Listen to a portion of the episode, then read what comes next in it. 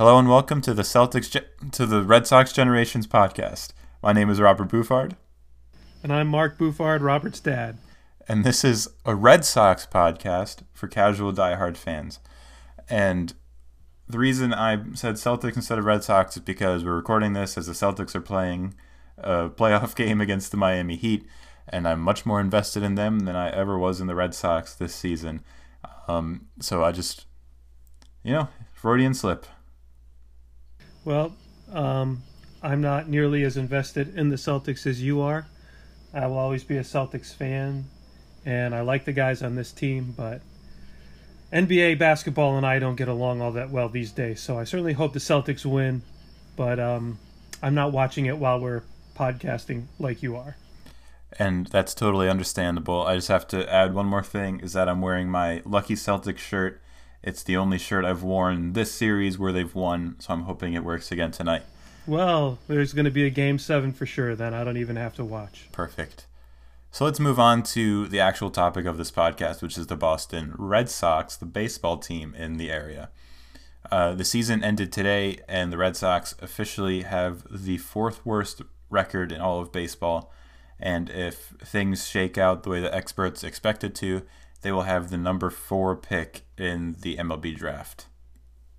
So this means the Red Sox have been a disappointment in every sense of the word. Not only were they terrible this year, but they weren't terrible enough to get the number one pick, which they were in position for at some point. And some prominent Red Sox media were obviously jokingly pulling for the Red Sox to lose every game down the stretch so they could get at least the number two pick, if not the number one pick. And it was kind of fun to follow these guys on Twitter as they sarcastically said, Red Sox, why are you winning? Um, why now after all of this? But, um, you know, the fourth pick, like we talked about last time, I'm not sure how important it is to pick that high in the draft. Um, but for me, um, there were some encouraging signs here toward the end of the season, which, uh, number one, I didn't expect the season to be completed when teams were falling prey to COVID at the beginning of it all. So um, I have to admit I was uh, wrong in my pessimism about that. And number two, the completely um, horrible start that they had. Um, even after the trades, they they did show some signs of life in some ways that give you something to build on for next year. Yeah, you have here that in their final 10 games, Red Sox starters posted a 208 ERA, which no one would have expected after, you know, the first two months. When did the season start? In July? How long was, did it go? Like two or three months? Two months basically. It started the end of July. Yeah. Yeah, so after the first half of the season, no one would have expected that good of a run for them. And they actually, if you look at this rotation that they established toward the end here, Eovaldi, Perez, Mazza, Houck, and Pivetta, um, they the, in those last ten games using that rotation, Perez was the only one who had a stinker, gave up six runs in four innings, um, but the rest of that uh, rotation never gave up more than two runs in any start. And the starts only went five, six innings. A couple went only four innings, but still. Um, those are some positive things. If you look at Eovaldi, he didn't get hurt. Well, he was on the injured list for a little while, but nothing major. Um, and he was solid all year, which is good. Martin Perez is a pleasant surprise that you think could be solid again next year. Um, Tanner Houck has been tremendous. Uh, 10 Ks in his final start. Um, and uh, I, there's every reason to believe that he's for real. Um, not that he's going to go into next year being a number one starter, but Right. that he should be a, a solid member of the rotation. Uh, Mazza, I really don't know enough to to say anything about him, but assuming um, Sale comes back halfway through the year, and Eduardo um, Rodriguez, they said he has been cleared to start walking, which is kind of scary. But Yeah. they're saying that they're cautiously optimistic that he can have a normal off-season routine and actually plan on pitching last year when that was in doubt. um, back toward the beginning of the season after he had the COVID and the heart issues. So, really, um, there is some reason for optimism with this rotation, and assuming with uh, cap space available, I guess it's not really cap space, but um, money under the luxury tax tax that Right. they, they could go out and maybe get another solid starter. They definitely have to do a ton of work in the bullpen. Um, Matt Barnes is not a closer. Uh, they got to get a closer for sure, and really a setup guy at least. Um, but but but it it had a better feel here toward the end, I think, from a pitching perspective, which was just so atrocious when the rotation going into any series was um, Eovaldi and three to be determines. You know, Yeah. Um, and going into next season, there is not too deep of a starting pitching class free agent wise.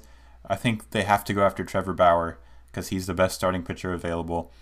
And even with all of the potential positives you just listed, Sale and Rodriguez are big question marks, and you can't rely on Eovaldi and Perez um, because they're just middle of rotation guys. So you need a top of the rotation guy. So I think they need to go after Bauer, um, and I wouldn't be surprised at all to see them get him uh, come the off season and to have him in spring training if that's what the season ends up being. Um, and there was just one more thing I wanted to mention in relation to the Red Sox overall record this year. They went 24 and 36, which is their fourth last place finish in nine years. Obviously, there's two World Series in there. Uh, and their winning percentage of 400 was their worst since 1965. That was a tweet from Alex Spear, and I don't think it's 100% fair to say they had their worst winning percentage in 50 or 60 years, whatever it is. Obviously, it's bad, and they had a bad season, but they were starting to hit their stride in a way. If it was a full 162 game season, I wouldn't have been surprised to see you know anywhere between 75 and 80 games uh, as their total win uh, win total at the end of the year. But I don't think they would have finished out you know the year at, at, at a 400 winning percentage, and this year is just full of asterisks, um, and that's just one of the biggest ones that I noticed. Yeah, I agree. I mean, you can't give them a pass for being bad because every team, again, had the short season, the same obstacles to overcome. But you can say that this season doesn't compare in any way to full seasons. Um, and because of the nature of a baseball season, a 400 winning percentage in a season like this, yeah, you can't really hold that against them in the sense of historical comparison. You can say they should have been better this season, but it doesn't really compare. Right. I'm not trying to give them a pass. I'm not saying like I'm not doing the JD Martinez excuse from a couple days ago. Right, But right.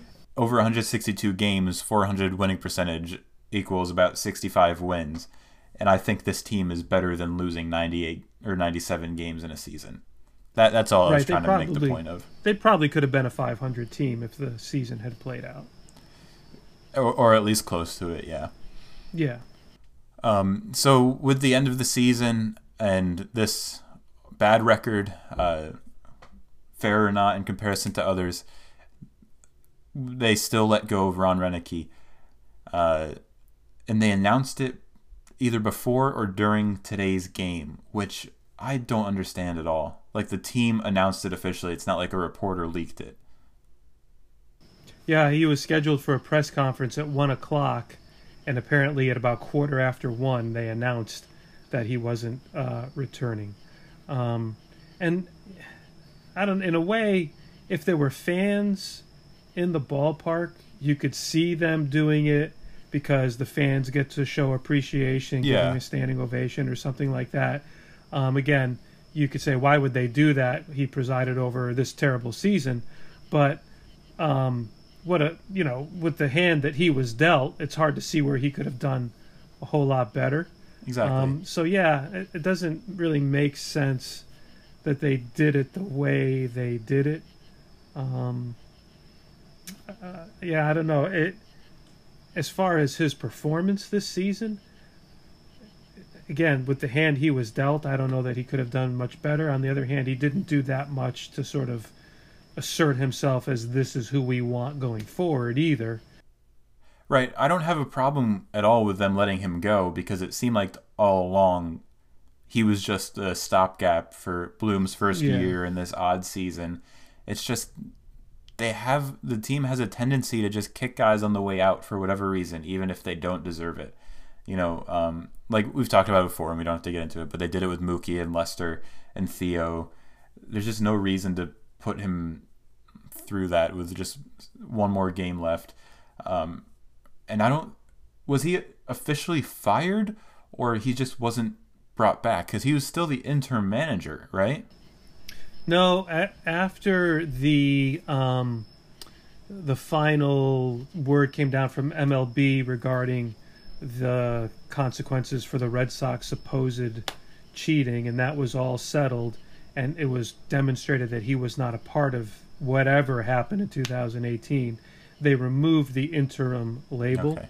so um, so they were calling him their manager for this season, and you had the sense if they caught lightning in a bottle with him, and he did well that maybe they would have held on to him. You know, how can you fire a guy if he had led them to a playoff spot mm-hmm. or better?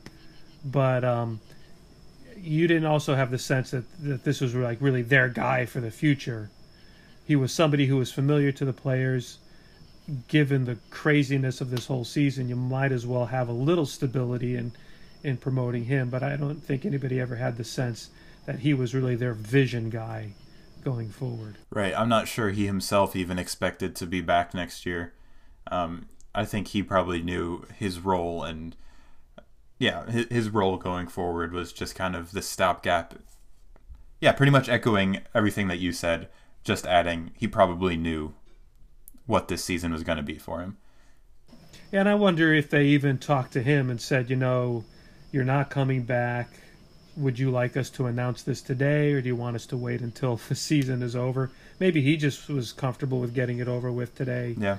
and being done with it. You know it's, it's, hard to say. But um, either way uh, he's done. And so now they need a new manager yeah. again. Yes. Before we get into that i wanted to add one more thing about him which was Bogaerts, who's been uh, even when mookie was still here but especially since Mookie left, he's been like the main leader in the clubhouse overall. Like they've gone to JBJ for comments on race racial stuff, but for baseball and typical everyday baseball team stuff, Bogaerts become easily the main leader in the clubhouse.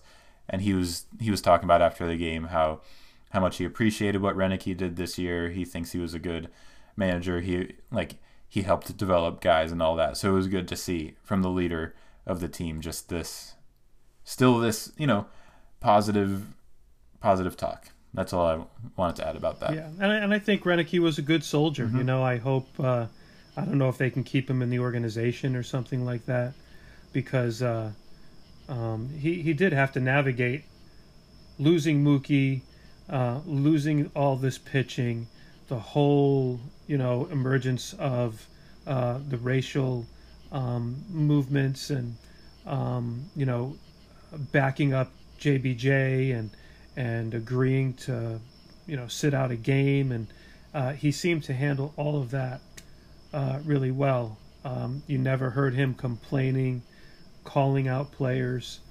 Um, he just did the best with the hand he was dealt. So he is a good guy, but I don't think he was the guy going forward either. And I don't think this is a bad move. Um, I had something, but I lost it. I, yeah, I agree. Um, and with that, we can move on to who they might be looking for with a new manager. There's plenty of names, and the only one I recognize, like that I have any sort of investment in, is they. I saw Varitek's name come up a couple times already, and I suppose I wouldn't be opposed to that. But all I know is that I do not want Alex Cora back because as much as I love and appreciate him for everything that he did, and I understand that especially Devers really loves him and really connects with him as a leader, I, I just don't want the connection to cheating in any way, whether it's with the Red Sox in 18, which uh, technically he was not punished for, but he was certainly punished for a year for the Astros scandal. And I just don't want anything connected to that Astros team.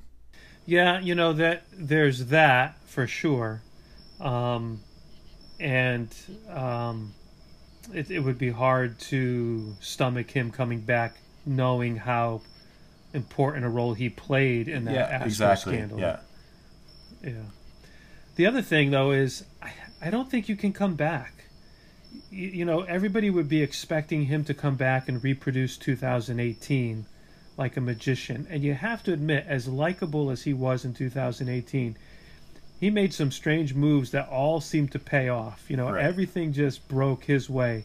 2019 was a different story.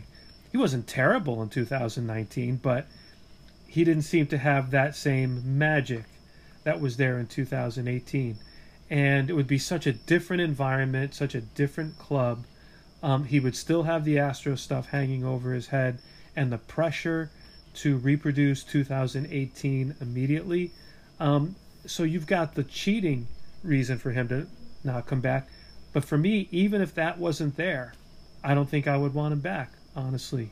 Um, I think you have to start fresh. Yeah, you want to say that you can just block out the noise from the outside, but people would be like, the Red Sox are bringing back their cheating manager. Typical, you know, there's no need for that. Hire Varitek, hire the Rays bench coach who uh, who Chaim Bloom knows. Just someone. Again, I love Cora and I love what he did in 18, but I just don't think it it's the right move. Even though m- the majority of Red Sox fans do seem like they want him back. A lot of the media seems to want him back, from what I see. Um, and it's different than saying, oh, you know, Brock Holt got released. Let's sign him Yeah. back. Jon Lester's, you know, going to be a free agent. Let's sign him back. Uh, those are, I hate to say it this way, but kind of bit pieces. You know, this is different. Sentimentality doesn't work with a manager. It's too important a role, and uh, I'm opposed to it too. I really hope they don't even go there. I wonder if he'd even be willing to come back. I, I mean, I imagine he loves the game, and Boston would be the safest place to come back to in a way. But um, it, it, it, who knows? Yeah, I yeah, I don't know if he wants to, and I know Chaim Bloom has already said that he's not interested in exploring that avenue either. Um, he he said that in the past, and today he wouldn't commit to anything. So I I just don't think that's the route that they're looking. Um, and I remember what I was going to say earlier, by the way, which is that uh, retaining Re- Roenicke in any fashion, I just don't think that would work. Because remember when they first hired Dombrowski, they offered Cherington to stay on in like a, an advisory role. That's kind of just an insult, you know. It's like we're we're, we're replacing you, but you can stay on in this lesser role. Um, I know it's not quite the same with Roenicke, but Yeah, I, I think even, I mean- even if he was going to be a bench coach or something, I, I would think whoever the new manager is would want to bring in their new bench, their own bench coach. Unless it's Cora, maybe he could name Roenicke again. no, I don't. Yeah, I don't think it, it would work for him to stay with the organization in an on-field position. That you can't sort of step back. That's too difficult. But in scouting or something like that, a lot of times a guy his age, at this stage of his life and career, who loses their position as manager, they find a way to give him security going forward by putting him in scouting or player development. Oftentimes, you know, who's gonna is Roenicke gonna be in demand as a manager anywhere yeah, else? he's not like Not Jim likely. Leyland or Mike Scioscia or something like that. Right. So it's just a way to say, hey, you know, thank you for biting the bullet, taking a bullet for us this season. Uh, we still respect you. We want to take care of you. Now I haven't heard if they're going to do that or not, Yeah, it's just. but that's what that's more of what I had in mind than sort of, you know, keeping him in an on-field position. No, that that definitely would. Okay. Um, unless you have anything else to say about managers, do you want to move on to JBJ one more time? Yeah, just thinking about you know uh, managers a little bit more. Um, Varitek scares me just because of his lack of experience. Um, catchers, I think, tend to make good managers in general. You look at Joe Girardi. Um, oh, geez, the Angels manager all those years, whose name just escaped me. Mike Uh, Scioscia? but uh, Mike Scioscia, yeah, thank you. Um, former catchers. David um, Ross with the Cubs this year. Yeah, yeah, I, because catchers in many ways do manage a game on the field, um, but uh, yeah, I don't know. I'm, I'm I'm glad he's stayed around the club. I would like to see him in a coaching position before stepping into a. I mean, uh, you know, he coaches in spring training and stuff yeah. like that. Um, but he's obviously he was the captain. He was loved, respected. Um, he's a no nonsense guy, but he was also a player, so he understands players. So that could be a good possibility, I guess. Uh, it just scares me that he doesn't have um, the experience. In, terms of Bloom bringing in somebody that he knows from the Tampa organization, I wouldn't have a problem with that at all. Um, and honestly, um, I wouldn't mind them bringing in someone um, who is uh, Latin um, or a- another minority, uh, because I think when you have that opportunity, um, if there are qualified people, I think you need to be proactive as a sport, uh, as an organization, in promoting people who, for too many years, have just been unfairly overlooked. Um, so I would love to see them go in that direction too. But you couldn't criticize them for bringing in Jason Varitek, right. you know, who, who's been the heart and soul of Boston for for you know years and years. Yeah, out of the names I was seeing thrown out, other than Varitek, it seemed like they were minorities. Um, and as for Varitek, I wouldn't necessarily have a problem with a an experienced manager coming in because I feel like a lot of players just a few years a decade or less out of their playing career have become managers lately. So I don't think that Varitek would have too big of a problem just because of every reason, every positive reason you just listed. Yeah, I mean Aaron Boone has been relatively successful. He stepped in out of nowhere, the broadcast booth, right? Yeah. He was working for ESPN, yeah. I guess. So um, it's not it's not like it's impossible. That's for sure. Yeah, but anyway, let's move on to uh, the outfield, or JBJ more specifically, because it really seemed like he said goodbye this past week. Um, he played his last game at Fenway for the season, maybe for his career in a Red Sox uniform. Um, he arrived at the park early. He was talking to the media. His wife posted a long, heartfelt thing on Instagram. And then today, he hit a home run, a double, and a single. He was three for six, and he had one last JBJ catch. I, I don't want him to be gone, but it really seems like he's going to be. I just want the Red Sox to offer him a good contract, and I just don't think they will. And I think, by all indications, they're going to go after George Springer, which again, I want that even less than I want Cora back because George Springer, straight, he's a lifetime Astro. If you offer him a big contract for being such a big part of the cheating scandal. Supposedly, the only Astro player who wasn't part of the scandal was Altuve. He didn't approve of it, supposedly, which I don't buy for a second. Um, because if you really don't approve of it, then you say, guys, stop, which he didn't do. Especially if you're Altuve and you have the kind yeah, of yeah. weight that he carries. exactly. But George Springer, he's always been one of the Astros' best players, and I don't here to quote the Grinch song, I wouldn't touch him with a 39 and a half foot pole. well, I I haven't heard that stuff except from you about Springer, and again, I agree. I don't know why they would be interested in him, um, but JBJ. It seems to me that again now they've got money available. This is the kind of guy you bring back. I don't know what JBJ is looking for in terms of years. He's no Mookie Betts. We know that he's not going to get a 10 or 12 year contract from anybody. Um, but um, I think you make every effort to bring him back. They said earlier on that he was in their plans going forward. He said they never communicated that to him.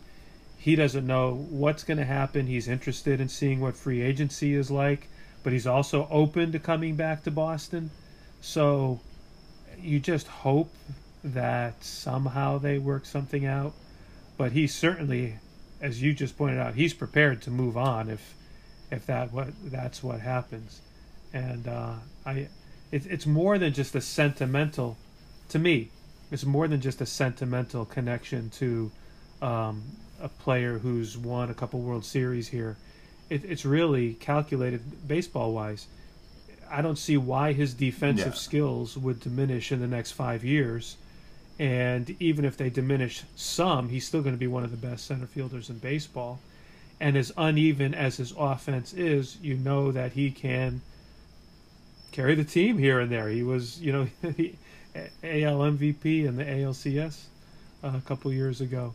So it's not like signing him is going to break the bank and prevent you from going after pitching and everything like that.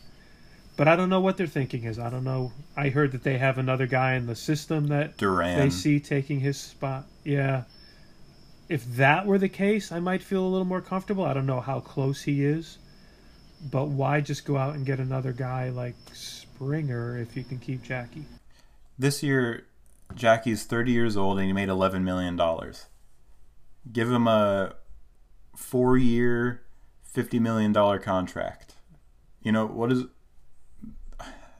I think I'm getting preemptively upset about it for when they don't bring him back and replace him with something awful like George Springer.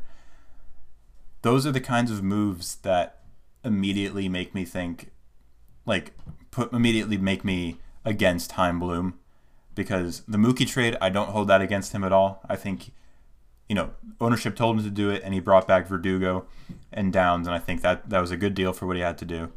Um, and the trades at the deadline were good, or like they're the potential upside good. But this offseason Right. is really his first test. You know, they're under the luxury tax, like you said, and let's see what you can do. You need to bring back Jackie Bradley. That's all I'm saying.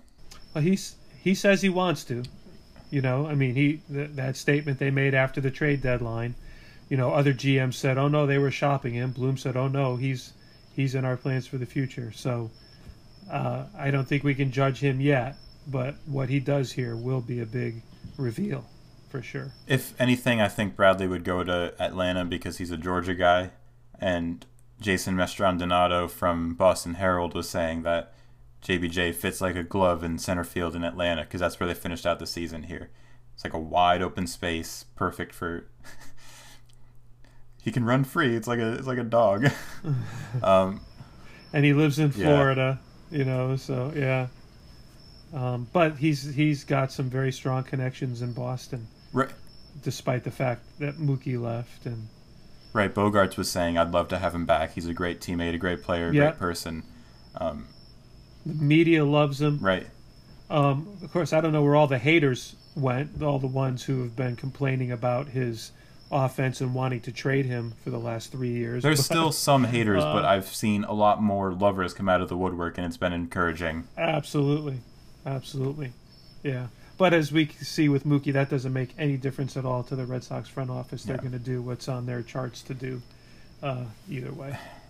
Yeah, I was about to say they're not Bill Belichick, you know, heartless, cut whoever you want for the team, but they have won. It's just the Mookie and JBJ and Holt is just feels a lot different than, you know, trading Nomar or trading Lester. But anyway, we're running low on time, and we wanted to make some league championship series and World Series predictions real quick. And again, we're gonna emphasize casual diehards. So we know the teams. We looked at records. We've casually been paying attention.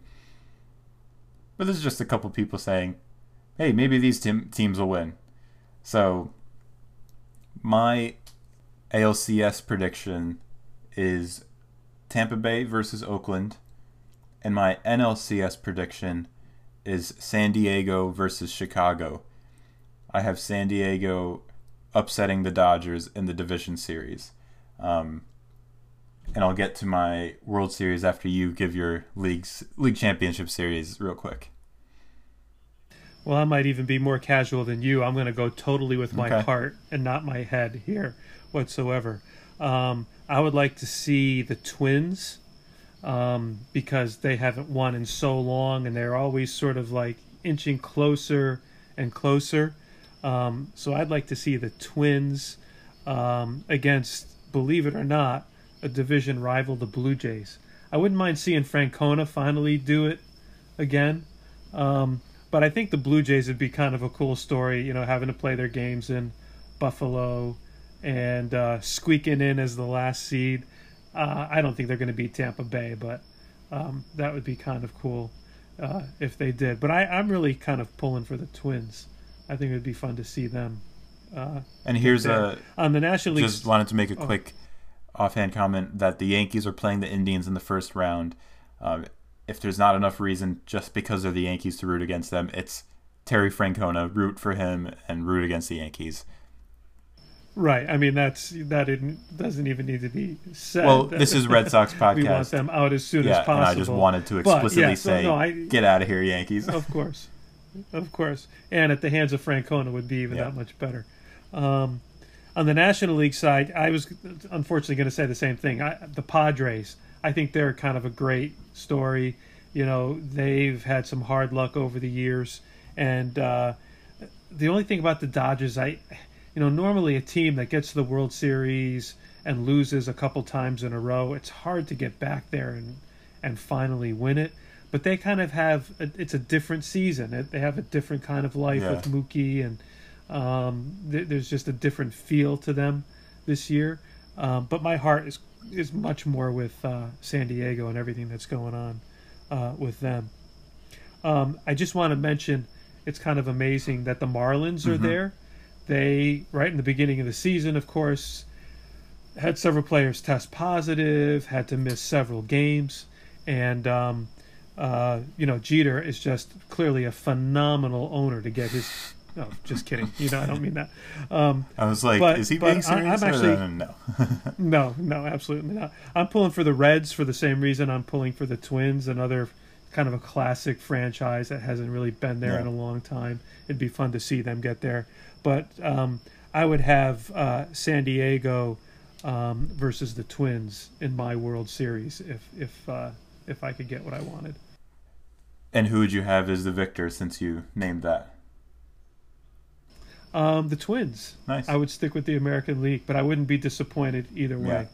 Um, and I know that's the last thing Major League Baseball wants is the Twins and Padres in the World Series, especially this year.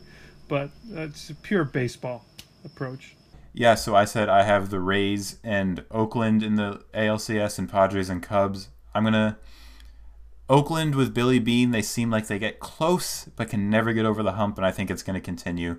So my World Series is Rays versus Cubs, with the Rays coming out on top, and then we get to make fun of them for saying you can only win a World Series when it's a shortened 60 game se- season.